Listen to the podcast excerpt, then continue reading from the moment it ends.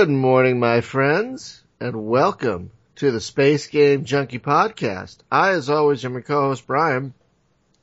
And this morning, because we're doing a, a, morning show, my time, I'm your only podcast because it's 6 a.m. here.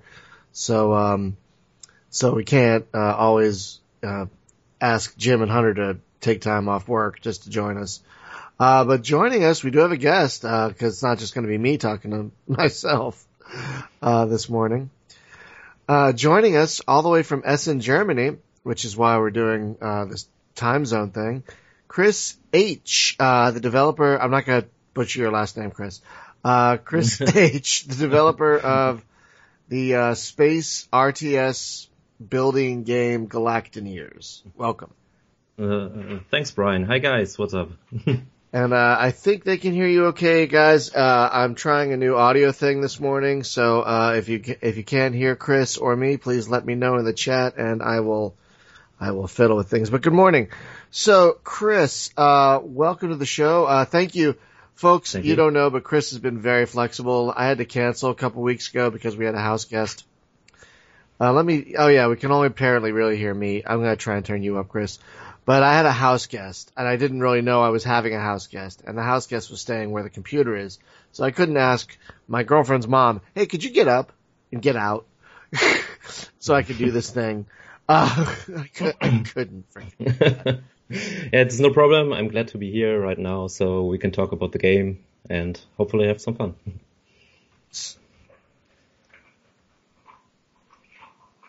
Sorry. So, uh, Chris, if you can give people the elevator pitch for uh, the uh, the rundown of what Galactineers is. It's in early access, by the way, folks. Uh, just FYI. Uh, yeah, of course. Uh, well, uh, Galactineers is a genre mix of uh, open world sandbox game and real time strategy game. So it uh, combines the building aspects as you know them from Minecraft and real time strategy aspects like you know might know from StarCraft or similar games. And um, uh, you can use uh, different blocks and items and stuff uh, to shape the world to your imaginations. And uh, but the the fun part is uh, building ships. That what you see in the stream right now. Um, you can also design your own ships, and uh, whatever you build are your um, RTS units, which you can use to build up your economy, to improve building in the, in the world, or do PVE battle, PvP battles or PVE missions in cooperative mode, and use your own custom ships. So there are plenty of customizing options as well. And yeah, so that's the concept behind the game. right, and right now it's it's still pretty early, so there isn't really much content. It's more like building and some gathering right now. If because I've played about an hour or so of it, and right now it seems mostly mostly building, if I'm remembering correctly. Yeah, that's right. Uh, for the moment, we uh, have only one PVE mission uh, in the content. Um, uh, the whole uh, the whole engine is uh, completed though, and the API to create missions. So you can play a PVE mission, which is located in front of the starting base, but um, uh, there will be more. And uh, if you find extraterrestrial stations on the map, uh, there are these green question marks, uh, which are the um, uh, locations of the PVE missions to come. So you already know where they will be, and um, then play them later as soon as we developed and deployed them. Right, and um, yeah, because I, I saw those on the map as I was playing the game, but I didn't get to, to fiddle with them. Uh, so remind me, are the, the are there are there going to be randomly generated and uh, like scripted missions, or is it all uh, all is it all scripted? Uh, the sandbox world is uh, randomly generated, uh, but the uh, the missions are sc- completely scripted. Yeah, you create them in the map editor and combine them with a PHP script, and this will be a mission. Oh, I see. So people can. I'm sorry. I'm folks, please forgive me. I, it's very early here and I'm very sleepy, so I'm forgetting things. Uh, but people uh, have the ability to create their own missions uh, for their game as well. Yes, of course. There's an API uh, which is uh, already pretty well documented in our wiki, and uh, you can uh, just build the map in in the editor and uh, put a PHP script with it, and uh, yeah, that's everything you need to do uh, besides creativity, obviously. right now, um, I noticed the because every every one of these games approaches building ships a bit differently and yeah. and you have a very block uh, centric. so you have a very block centric way of um, of building your ship. So how did you come to uh, the ship design process that uh, the, the process that you allowed people to build ships? Like how did you come to a block centric focus and has have you found that that has given you any advantages that maybe other games don't? Because I did like that because it's mm-hmm. it's very block heavy. It's very easy to visualize your ship yeah, right. as you're putting it together.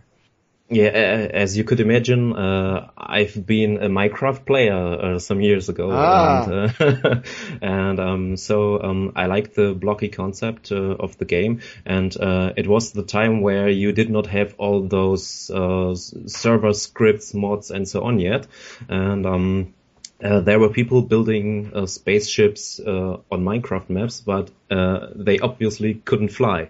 So right, I, re- I, I remember someone built yeah. like someone built an Enterprise, and it was just sitting there. Like, why would you? Be- I mean, it's kind of cool, but it's just sitting there.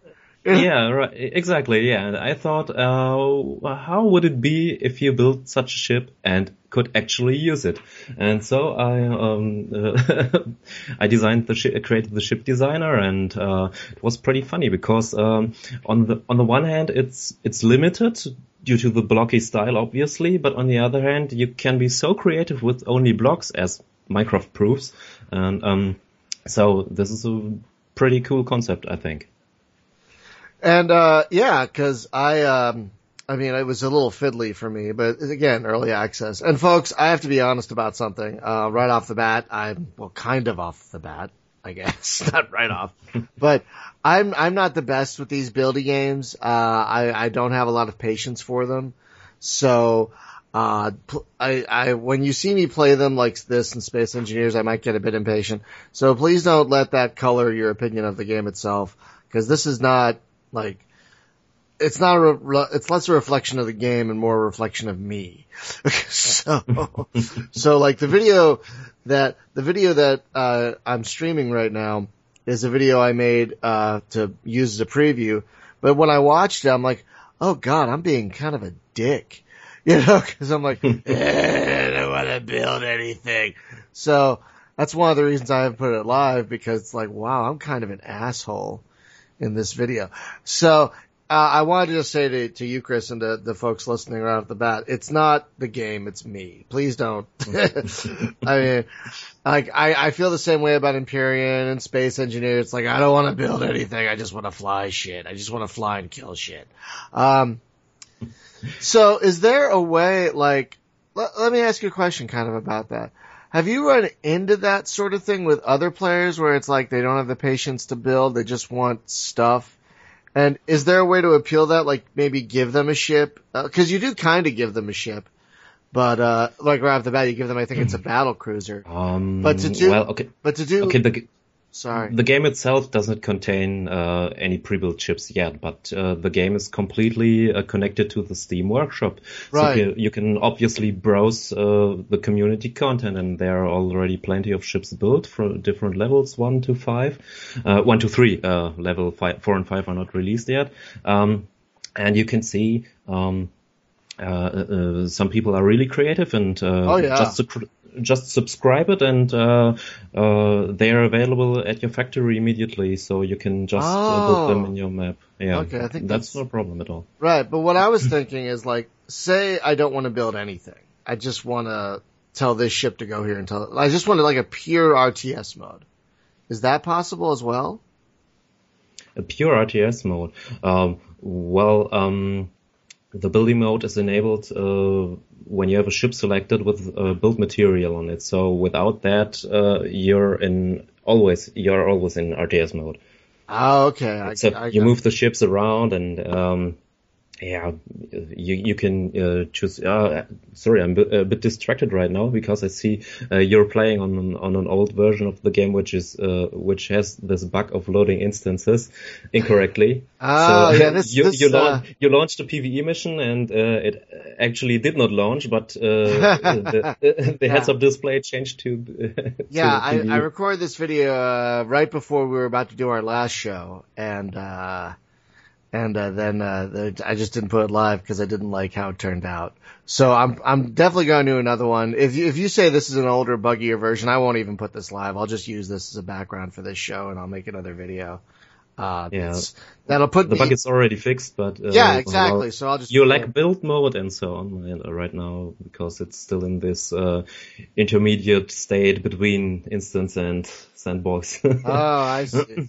So, yeah. so are you gonna have? Because you say sandbox and you say instance. So, I, I'm I'm imagining that the missions are more instanced, and yet the uh, the rest of the world is more of a sandbox. Is that how? Yeah, right. Well, uh, uh, what you can see here in the video right now is the sandbox world, uh, the the main base uh, uh, of the sandbox world, which is infinitely large, like my, like Minecraft. It's um, a random map generator, and um, you'll find these uh, red and green question marks everywhere. Green are PvE locations and red ones are PvP locations.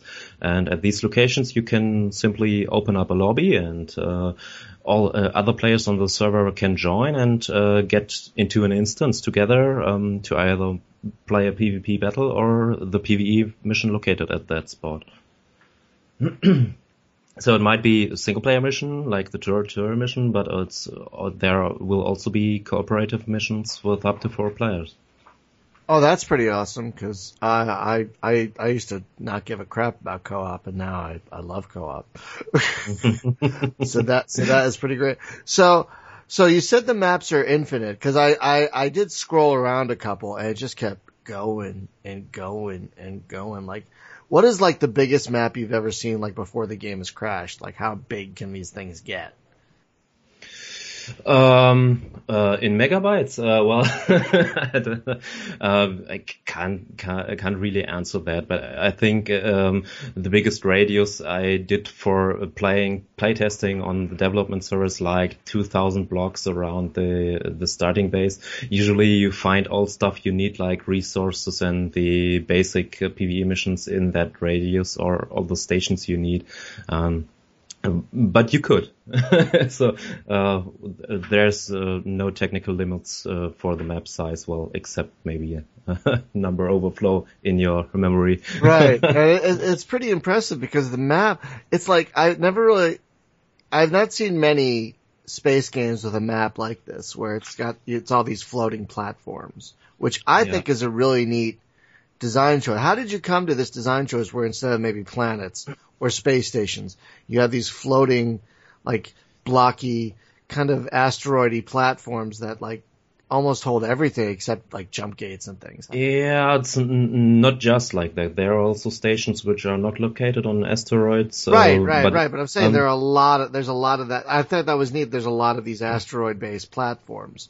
Yeah, you're right. Well, um, the idea was uh, to be able to build uh, uh, to build stations, and um, stations are um, well, it's pretty difficult because uh, when you're in uh, empty space in the vacuum and you have no uh, no sense of up and down. Um, so I chose that rather two dimensional style for the game. The the ships are always have the same height, and um, well. Um, it somehow evolved that we have asteroids under the most stations. Uh, I can't even uh, say why exactly, but uh, uh it looked good to have uh, um, to have uh, the factories integrated in, into the into the asteroids, um, and to have some towers and other um, buildings on the upside of it. Um, yeah. Um, yeah, I think I think it gives it a unique look honestly. Yeah, I, I, really, definitely. I really do enjoy it. Now, now you said that you were a Minecraft player, and yeah, that... so it's more Famula. Sorry to interrupt you. No, no, no, no, that's fine. Uh, yeah. you said that you were a Minecraft player and you saw people making like, yeah, I saw people making X-wings and things in Minecraft, but they didn't go anywhere. So is that what got the ball rolling on this game? Yes, definitely. Well, um, together with the idea, hey, how uh, would Minecraft in space be like? so um, uh, this combined, obviously. So um, these two ideas uh, and, and made the whole concept. How long have you been working on it? Um, it's a little bit over four years now. So I started uh, June 2012. Wow. Uh, and what engine is this running on? Um, it's uh, based on XNA. It's uh, by, basically a DirectX wrapper for .NET on Microsoft. Oh, interesting. So, yeah, because so, so it's not a complete engine. Uh, it's, it's, rather a framework, and um, yeah, I developed all the stuff uh, uh, on top of that, so like the chunking and the network and so on. Yeah, because you usually don't hear about .NET being used in gaming. yeah, right. so, excuse me. So using .NET, does that present any uh, challenges that you might not have if, say, you had you, you were using Unity or Unreal Tournament? Unreal Tournament. Oh my God. Yeah, Unreal. Well, I'm I'm not uh, not a big fan of too much pre-made stuff because for me it uh, it narrows down creativity or uh, the, uh, solving problems which you don't have. So if you Unity, for example, it's extremely powerful, but it's uh, let's say focuses on uh, ego perspective stuff obviously. So if you want to have a, a, a, two-dimensional strategy game in Unity, you have to do a lot of work. So um, it's uh, like, oh, yeah, cracking the system. and um, ah. so uh, for me, uh, doing something from scratch is uh, more fun. I know that that make that make, that makes uh, that makes total sense uh, yeah. because yeah, this this gives you the total flexibility to uh, do whatever you want. And uh, so you've been working on four years. Is it just you, or is it a few other people? Uh, well, uh, yeah, there, there, are other people. Uh, well, I'm not a composer. I'm not a sound designer. I'm not a sure. 3D obviously. Sure. So, yeah, you, uh, I could tell you. There. I could tell you didn't narrate the tutorial videos, which I want to talk about in a second. But I can tell that's not you on those tutorial videos. yeah, it's uh, uh, it's a Native American actually. Oh, okay. The girl who who who synchronized the tutorial videos and. Um, yeah, so we uh, we are a total of uh, seven guys, but if you uh, narrow it down to the pure writing code and development, it's just me. Wow. So I, I gotta say, uh, going back to those tutorial videos for a second, I kind of like uh, how those were uh, spread out. It was I'm gonna admit it was a bit confusing trying to find some of them. It's like where are the, where's the next one? Um, because there's like no arrow pointing to them or anything. It's just like I scroll the map and find them. Uh, and I, I'm impatient. So, but beyond that, I really liked how you had these kind of interactive tutorial, uh, videos within kind of the world and it didn't really break the world, uh, or, or the immersion because you kind of, you kind of framed it like, oh, we're watching this on a view screen of my ship, you know, and that's how it felt, which is really nice. So how did, how did you come to design the tutorials the way you did? And uh, are there going to be more of them? For example, like uh, like I think there's what five or six right now. Eight. Uh, eight. Okay, that's eight probably why I was yeah. confused because I think I couldn't find one or two. Sorry. Uh, but yeah, I really liked how they were kind of mixed into the world. How the concept of like kind of making the tutorials a part of the world come about? Um, well, uh, it was rather a question of uh, time and budget, um, because uh, uh, coding a whole uh, tutorial with click this, uh, fight that, press this button, um, they're, um, they take a lot of time to code.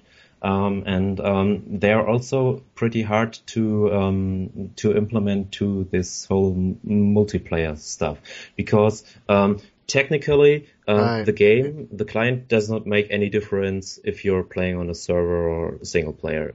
Uh, it behaves exactly the same. And um, when you create a map, um, well, ignoring the fact that it's randomly generated, um, there might already have something happened on the map. Other players might have changed the world, and the tutorial would just not work because uh, stations are not where they were supposed to be, you know? And, um, right. Okay. Now that makes perfect yeah, sense. So, yeah. Um, so I thought tutorial videos would be nice, but then it would be boring to uh, have a player joining the map and then uh, smash a 30 minutes video into his face. So I just uh, put them at the places where they're relevant. Uh, so you get the mining t- uh, mining tower tutorial be- uh, in front of the starting base mining towers, um, and they are all between 30 and 45 seconds, so it's not too long. So I guess this is a pretty good compromise uh, for the players to understand the economical stuff. Um, we are aware of the problem that it's a little, little bit hard to get started. Um, yes. Many people ask, uh, "Hey, what should I do first? Uh, what's recommended, and how does all this stuff work at all?" And um, we are already approaching that problem. So maybe with um, a sort of uh, introductional uh, video explaining uh, uh or proposing a start to the game, like uh, the first economic, economical stuff, harvesting blue crystal to get cores, and so the first thing you should do. And um, yeah, we are uh, thinking about how to integrate that to the game yeah, I, yeah, that's good. I will admit, you even after you sent me directions to do that, I still had issues trying to figure out. I'm like, I'm making the video. I'm like, the developer told me to do this thing, and I'm not figuring out how to do this thing. Ah. yeah, it's not not very obvious because uh, the Minecraft players do not exactly know how it works uh, from the beginning because you the, the, building mode is bound to a ship instead of you as a person, and uh, the RTS players um, don't know exactly what to do with their ships they have. They don't know how to move it, um, so I often see videos on the internet about the game uh, where people just fly around and uh, try to figure out uh, how the the economy works or how to even build something. And uh, we know that's a problem, and we are working on it. So. Um, yeah, stay tuned. no, no, that's great. Uh, I kind of want to ask about that sort of thing because early access, we have found as we talk to developers and through our own experiences, can really be a double-edged sword like you have some really great examples of early access like Starpoint Gemini and a few others. And then you have Space Base DF9 and a few others where people get really burned. Uh, how are you finding the early access process uh, in terms of developing your game and making it better? Is it really helpful? Is it frustrating? How how is that going?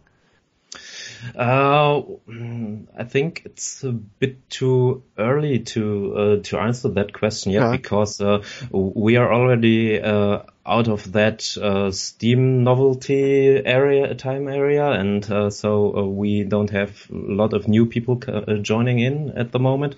so there's not so much feedback going on at the moment. Mm. Um, we are planning a big content upgrade uh, in, in, the next few weeks uh, with uh, some promotions Ooh. going on, and uh, so we hope uh, uh, it will bring some more community into the game and also um, increase the amount of feedback we receive from the game. But the feedback we got is usually helpful. Well, besides the guys who just say, "Hey, I have Windows 10 and it's lagging," that's not helpful. Uh, but um, yeah, but, but, other people post uh, crash logs or say, "Hey, that button button does not work," nice. or "How would it be if this or that function uh, would be in the game. We already did some stuff proposed actually. So if you are in the mining tower uh, context menu, for example, we have this uh, take everything to the ship button. Um, this was a proposal from uh, nice. the first two weeks. No, it, it eases up the uh, the controls I, significantly. I can, I can only imagine.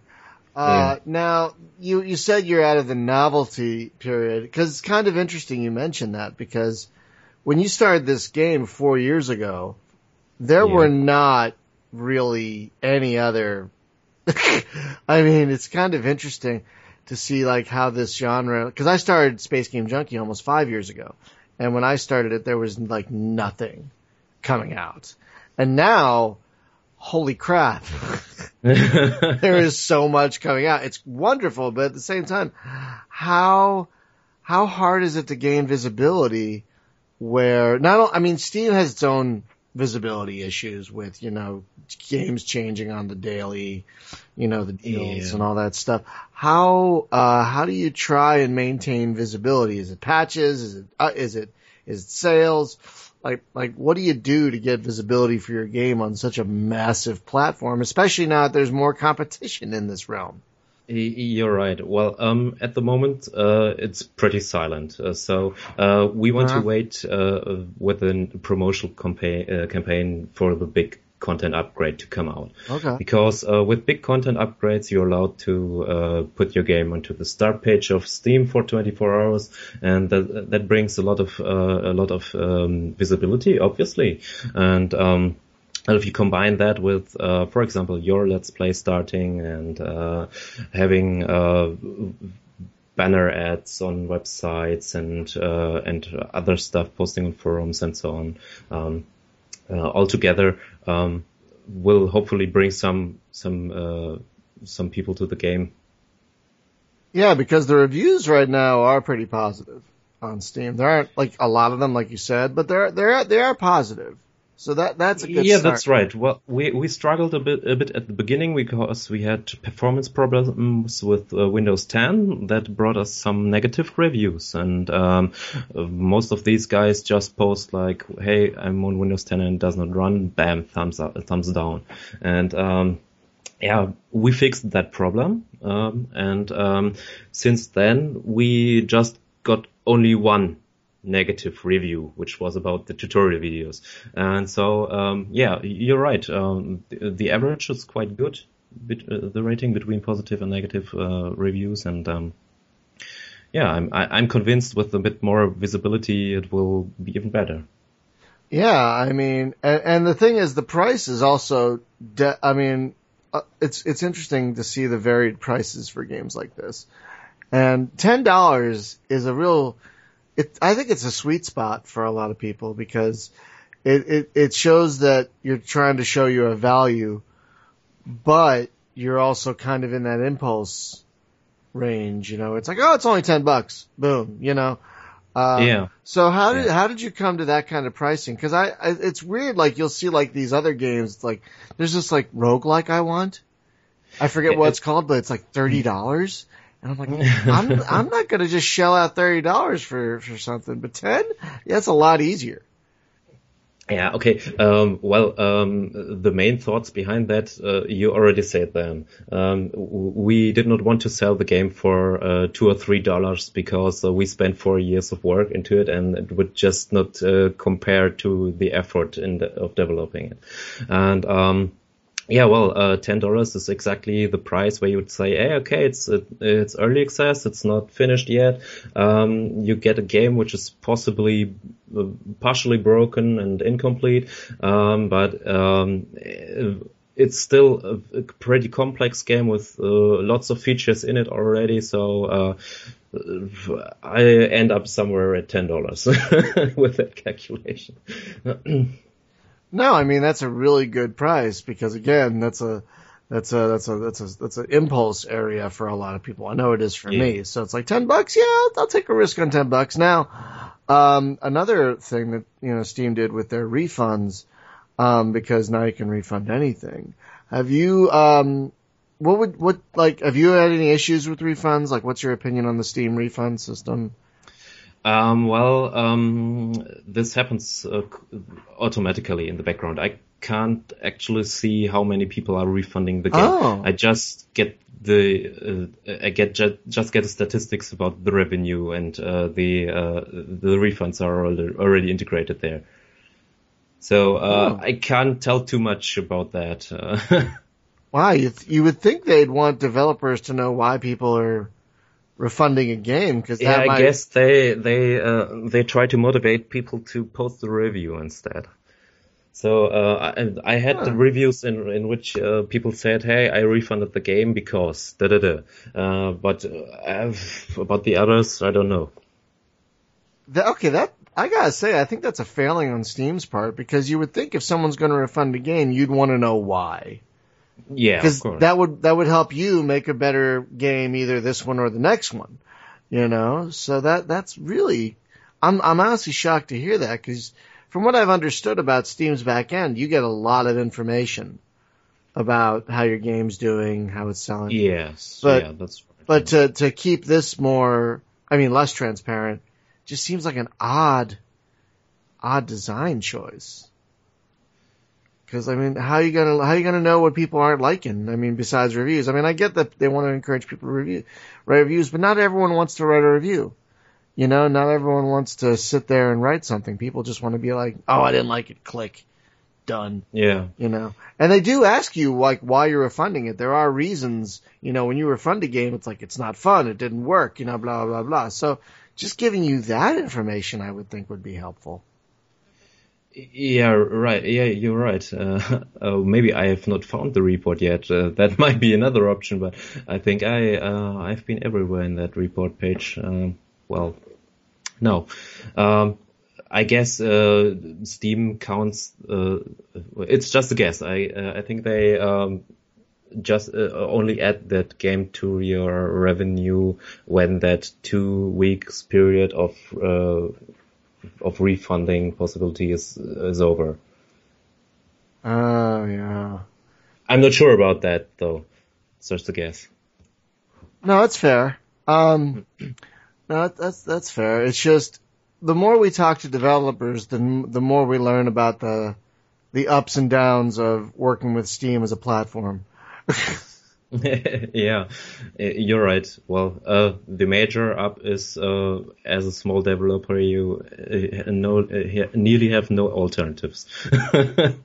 That's true. And you did not. Yeah. If I remember correctly, you did not go through Greenlight. You you. Uh, I did. I did. Oh, you did? Yeah, I did. Yeah, I did. Yeah. I can't even remember. And usually, and well, I'm I'm also messed up on that because usually the the game page will say the Greenlight community helped you know, bring this to Steam, but your page I don't think says that.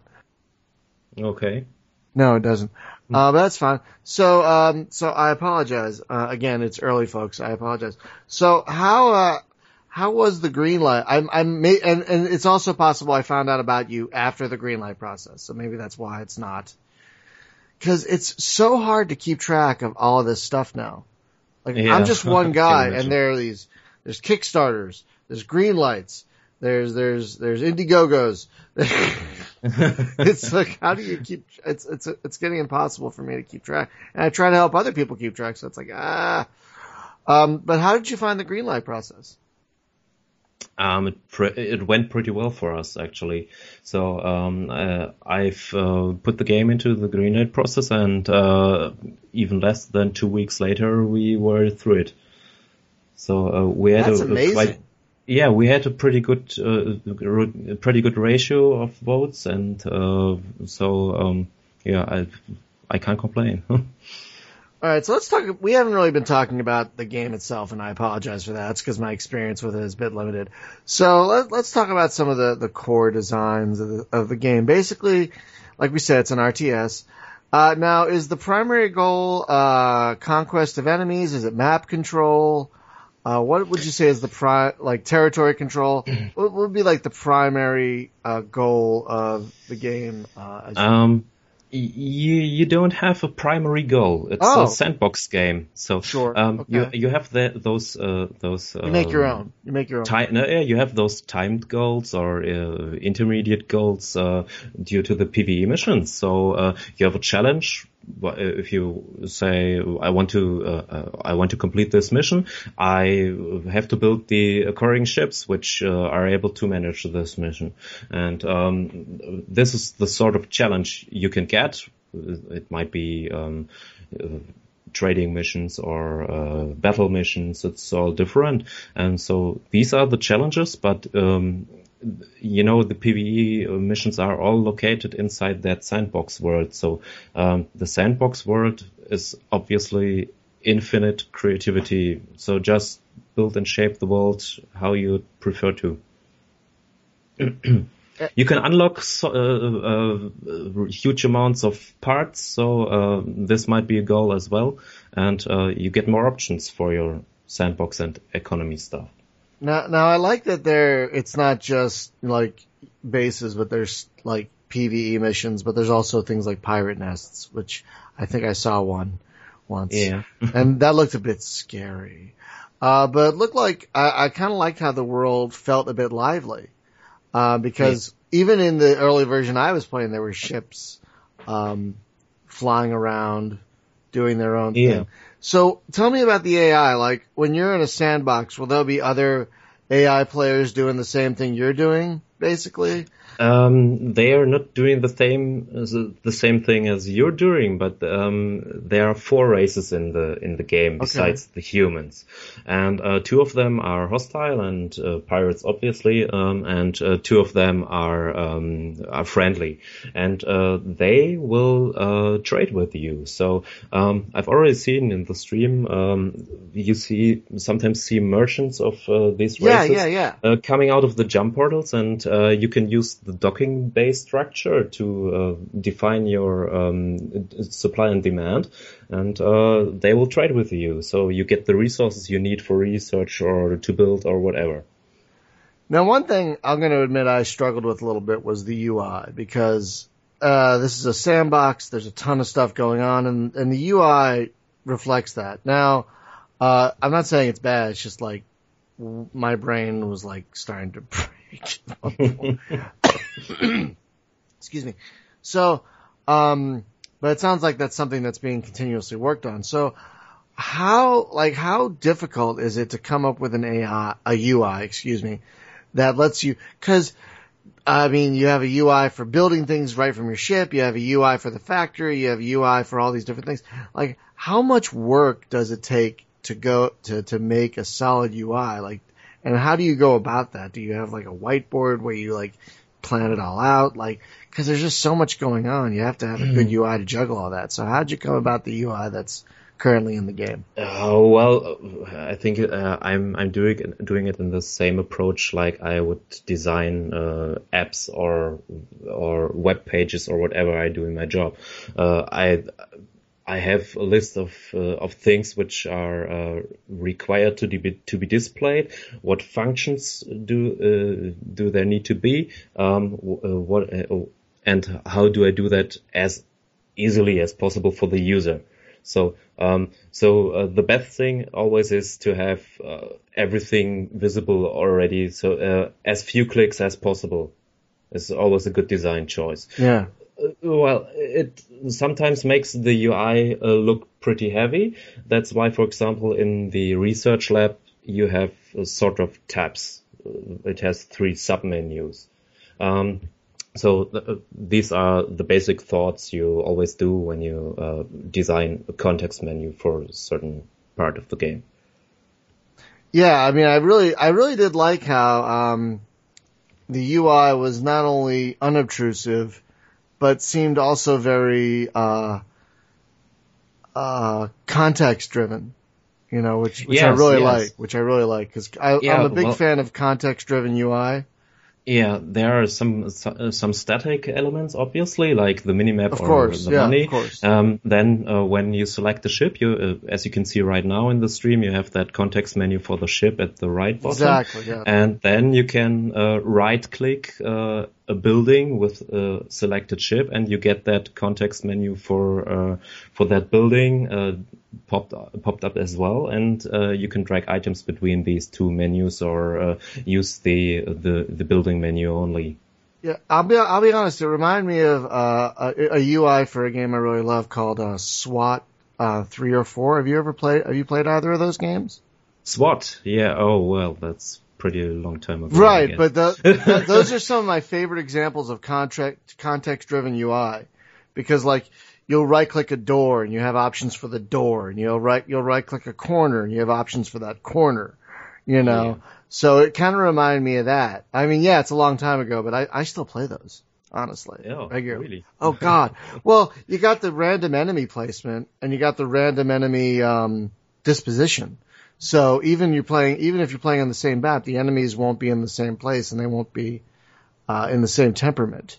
So yeah, it, right. so it, yeah, yeah. But you have played those. Uh, yes, but it's a long time ago, and I uh, preferred the Rainbow Six games actually. But... Oh, I was totally the opposite because I like the non, I like the, the non-lethal focus oh, of, okay. of SWAT. I like like you're trying to take them in. You're not trying to shoot them. You don't want to shoot them. You know, shooting is the last resort. You know, so you have to be like, yeah, you know, you have to be a lot more thoughtful, which I I enjoy. I, I love the Rainbow Six games too, but SWAT for me, oh man. And the, and again, the UI, it's like breach and clear that door. Red, go over there. Green, blue, go over there. Uh, yeah. Great context driven UI. Guys, if you haven't played the SWAT games, you're kind of out of luck. No, you can get SWAT 3 on, uh, on GOG. And that one's still very playable. You can't get SWAT 4 anywhere, which is a goddamn crime. Just a goddamn crime. Um, so you said you're a big Minecraft player. I'm going to go back to that. Were there any other games that helped influence Galactineers along the way?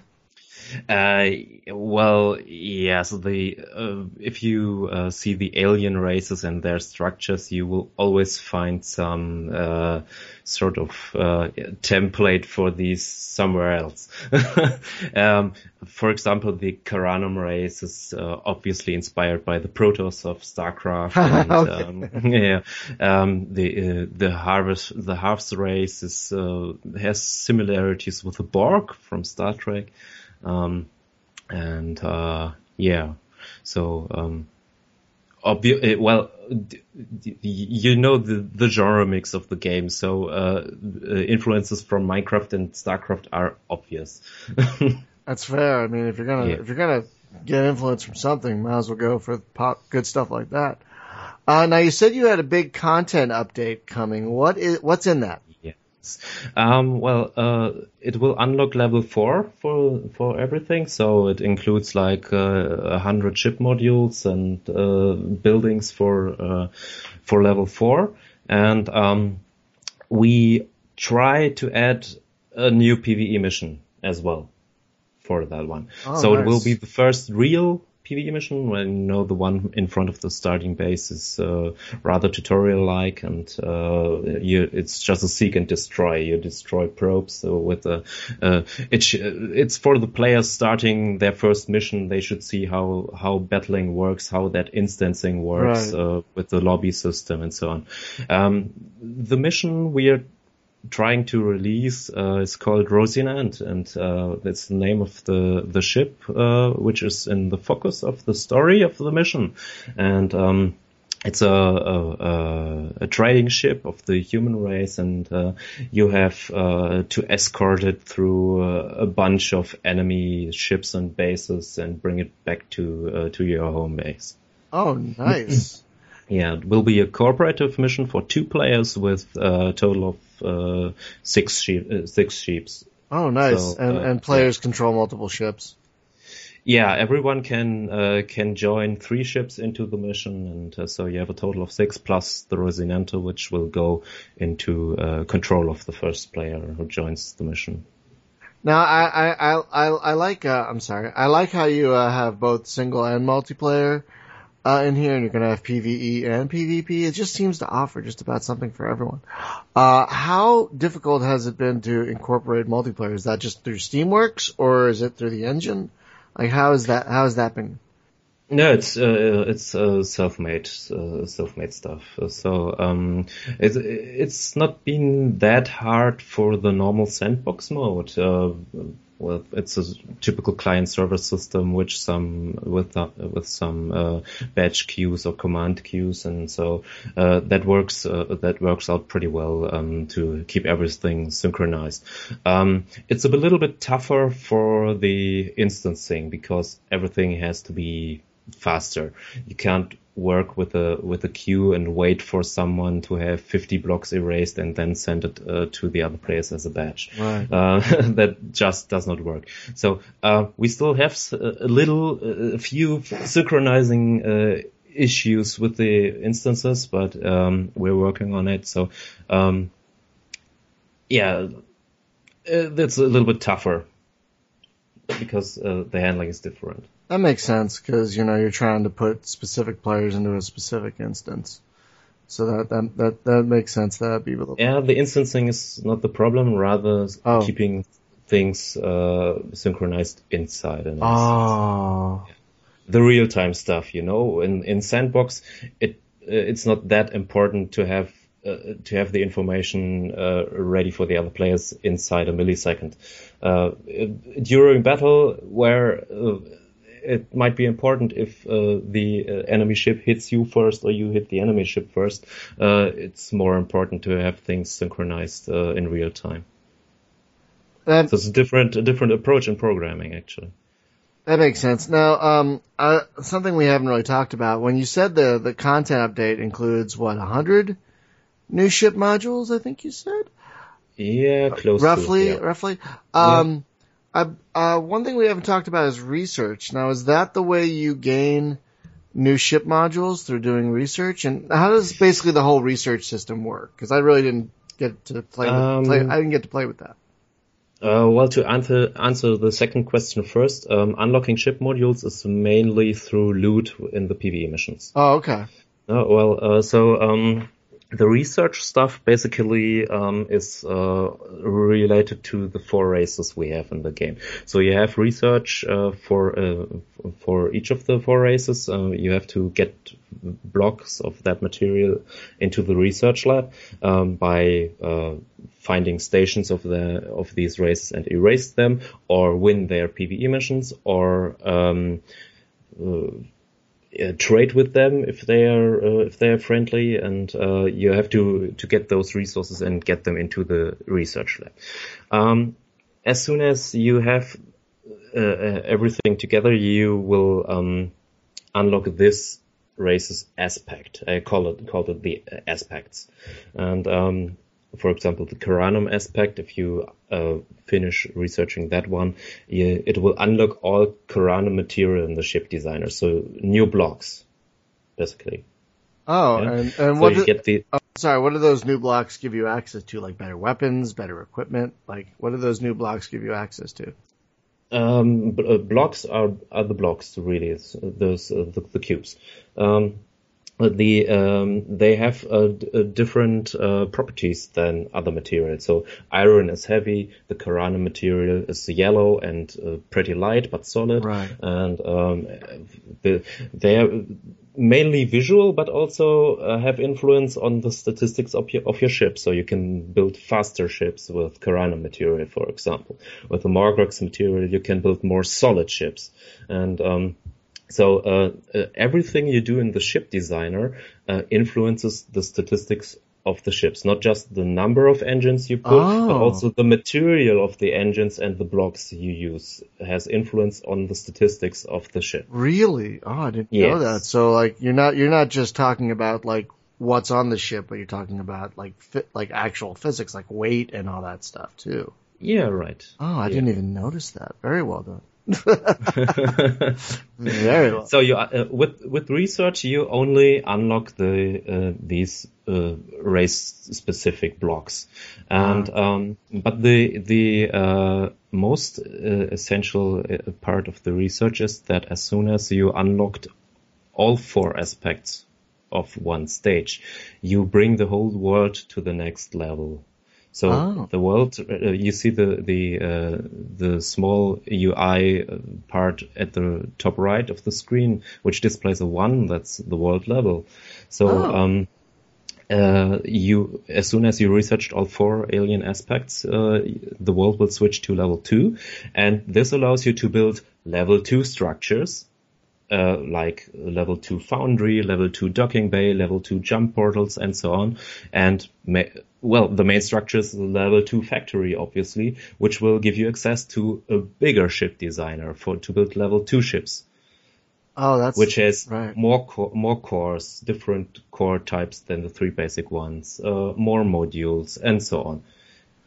All right. So, so you said you um, you're having a um, a big content update. What are some of the other big updates? Like, what's the roadmap you have planned up to release? Like, what are some of the things you have planned up to 1.0? What are some of the other things you have planned on the on the mm-hmm. on the road to 1.0? Yeah, well, uh, obviously there are level four and five to come. Level five will be the final stage, um, and we uh, want to have all PVE missions implemented. Well, that's obvious. Um, for the moment, we have like eight or nine different uh, extraterrestrial stations in the game, and all of them have a green question mark. So the goal would be to uh, have a mission for all of these already existing question marks. Um, plus maybe community content. I don't know how many people are willing to script their own missions and add them to the workshop. Uh, we uh, are willing to integrate the best of these to the game as well. Um, so feel free, dear viewer. um, so um, yeah, these are the main parts, plus some uh, tutorial stuff. Uh, we already talked about that, like the uh, getting started tutorial, but also um, some more some stuff which is not in the starting base, like a research lab, the observatory, and uh, other structures like or the automation lab, which allows to build transmitter systems to uh, automatically transport uh, items from a factory to uh, to storage. That's already in the game, but it has no tutorial videos yet. So. Um, yeah, so uh, these are the three main parts which are on the roadmap yet. Yeah, because folks, seriously, if you're into building ships and things like that, and, and harvesting and mining, this is seriously the game for you. I'm not even kidding. Like, like, cause there's just all of that in here. And I'm looking at some of the stuff on the workshop, and I think it's funny how like some people have made like variations of the ships that came in the game, but there's also someone made a, a GTF Apollo from Free Space. Yeah, uh, well, um, uh, I was already stunned when I released the first playable alpha version in December 2012. What people were able to build with just two engines, two blocks, and two weapons on a five by seven grid. So it, I was already stunned about the creativity. So uh, now imagine what's possible with a level five factory with a like 21 by 35 grid and like 300, 400 different module types, uh, I think people can build complete uh, Star Trek Enterprises or X-wings or whatever in the game. Blocky, of course. yeah, there, there's some, there's some bigger ships here. I love that someone has made some ships from Conquest Frontier Wars, which yeah. is which is pretty much one of my favorite RTS games. Like, period.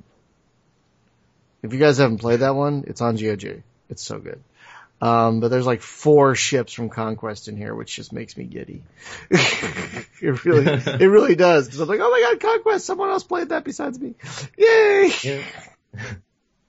yeah, there are pretty neat ships in the workshop already. I already also uploaded some to, just to get people the impression what's possible with the ship designer. Well, because most people just build a few iron blocks and put some engines on it, but you can also build all those extraterrestrial ships.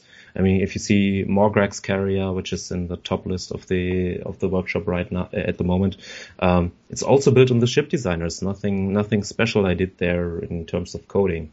So yeah, I was looking at that, and I was also looking at uh the Rose Rosinante which is also a really another really nifty looking ship. Yeah, that's the quest ship for the mission. Actually, I talked about. Uh, oh, okay, yeah, yeah, right, right, right. Yeah, it's a really neat looking one, you guys. Yeah, and it's a level level three human ship. Interesting. This is still all made with blocks, and yet it's such a neat looking design. It's still all made with blocks. Yeah, there uh, there are really a lot of uh, decorative modules. Uh, so we have like uh, approximately 100 modules uh, per level. So uh, the game goes to level three at the moment, as you know. Level four will be in the content upgrade. So if you unlock everything, you have like 300 modules. yeah, for for the ship designer. Dear Lord. Um, so I got to wrap up soon because I actually have to go to work. But let's I tr- we try and ask this of our, our guests, but besides the game you're making, are you playing anything else right now that you'd like to share with folks? Oh, I have uh, don't have so much time at the moment. No, that's play. that's a very common answer. That's a very common answer. Yeah. a lot, um, get that one a lot. Don't even worry about it. You know, no problem. well, if I have the time, I uh, like games like uh, Forza Horizon, City oh. Skylines, uh, or Tomb Raider, Rise of the Tomb Raiders, things like that. I gotta say, I'm super excited that Forza is finally coming to Windows because I've been wanting to play that for a really long time. Yeah, well, but that's a typical Xbox couch game for me, to be honest. oh no, I, I love couch games like that. Like I play, yeah. um, I have a PS3, so when I feel like playing a couch game on the PS3, for me it's uh, Midnight Club Los Angeles. Yeah, ah, yo, uh, oh, yeah, with, with, pretty old as well. Well, yeah, yeah, but I, I it was very good. Oh yeah, because yeah. I li- again I live in Los Angeles, so it's like, oh, I know that place. So it kind of hits a bunch of notes for me. But yeah, I've I've been I've been watching all these Xbox folks play Forza for years. I'm like, I want to play Forza, but I don't want to buy another thing. Uh, so even though I'm not on Windows 10 yet, I probably eventually will be. So I'm very excited that Forza is finally coming to PC because that's like leaving money on the table by not bringing a popular franchise like that to another platform. You know, yeah. I mean, I get you, I get that you want to sell the hardware, but sure, give, be exclusive for a little while and then come to another platform where you can get more fans. You know what I mean? Yeah, I know what you mean. So I've been trying yeah. to play, I've been wanting to play Forza for a while. Now let me ask you one last thing, kind of related to that. Have you ever played The Crew? The Crew, uh, well, it was a birthday present, ah. I did not install it yet. Oh, it's you know it's time factor. Sure, but yeah. when you get a chance, you should. It's really great. Yeah. It's really it's a great road trip game because the whole con- it's whole it's the whole of America kind of abstracted, but it's kind of like if you play if you played European Truck Simulator, it's kind of ah the crew. I'm sorry, I, I mixed it up with uh, with uh, Project Cars. No, sorry, I cr- the crew. I played the crew. Yeah. Oh, okay, yeah, I haven't played Project yeah. Cars, but I want to. I apparently that one's pretty good too. But I love the crew. The crew is so much fun. Yeah, I like that gang style. You yeah. To... Yeah, yeah, it's a great story, real fun. Um, so yeah, let's wrap this up, folks. The game is Galactineers, and it's on Steam right now for ten bucks. It is currently in early access. As we talk, it's about to have a big uh, content update in a few weeks, which will probably coincide. Uh, did you say it's going to coincide with a promotion? Is that going to include like a sale? Uh, uh, at least a discount. Yeah, yeah, yeah, yeah, yeah discount. Like not like yeah. Not like uh, you know like a big one, sure, but I mean you're still in early access. It's still relatively new, but so yeah, in a few weeks as we record this, uh, if you're listening currently, uh, there's going to be a big content update and there's going to be a, uh, a, discount and some promotion stuff coming up. So keep an eye out for that on Steam. Uh, but currently it is $9.99, which for all the content you get, even in this early access stage, you get the, you get co-op, uh, you get multiplayer, uh, which kind of goes with co-op. Uh, you can make missions, you can build all sorts of stuff. There's just a lot going on here. And if you're into building games, you know, where you build ships and you build factories and stuff, you need this one in your toolbox. This is one you definitely need in your toolbox because there's just a lot going on here. And it really, more than the other games, I think it really does hit that Minecraft in space vibe more than maybe some of the other games. And I like, I like the other games too, but this one, really hits that vibe, that Minecraft in space vibe, which is apparently is kind of what you were going for. So it sounds like it was successful. But Chris, I want to thank you for not only taking the time to talk with me, but also again being flexible and having to reschedule. Um, You're welcome. Thanks for uh, making it possible for me to be on the show. Oh, we really appreciate it. So, folks, uh, just a couple of programming notes, real quick, before. We... Oh, uh, sorry. Where can people find you online, Chris? Besides Steam, clearly, like on Twitter? Uh, Twitter and YouTube. Uh, you find uh, my nickname Linzo de T on uh, in the description probably uh, as soon as Brian put it in there, and uh, well, it's on the Steam shop store page as well. So with that nickname, just find me on Twitter and YouTube. Got it. Uh, so folks, just a couple of programming notes real quick. Next week, we're welcoming back, as I was saying to uh, Chris earlier, welcome back. Oh, another Chris. Uh, uh, four t- now, now four-time guest, guest Chris Stockman, who, uh, you, you folks may remember from, um, Battle of Sol and, uh, Fleets of Sol.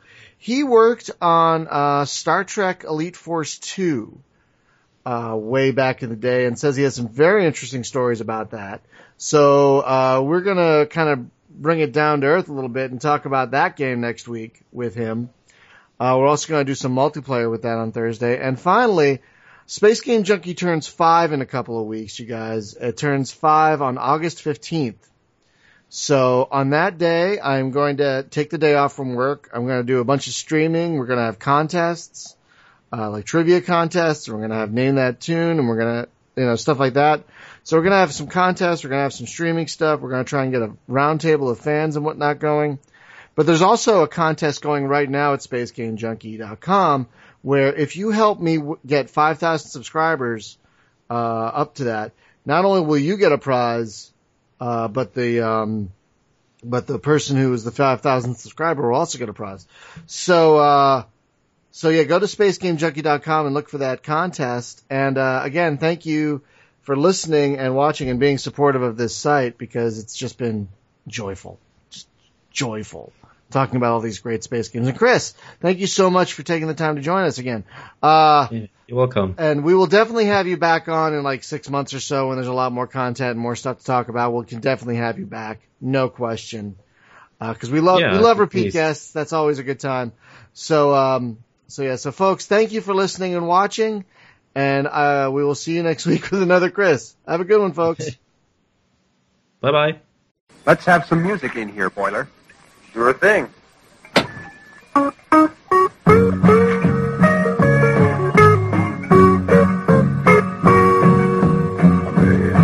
sunshine down,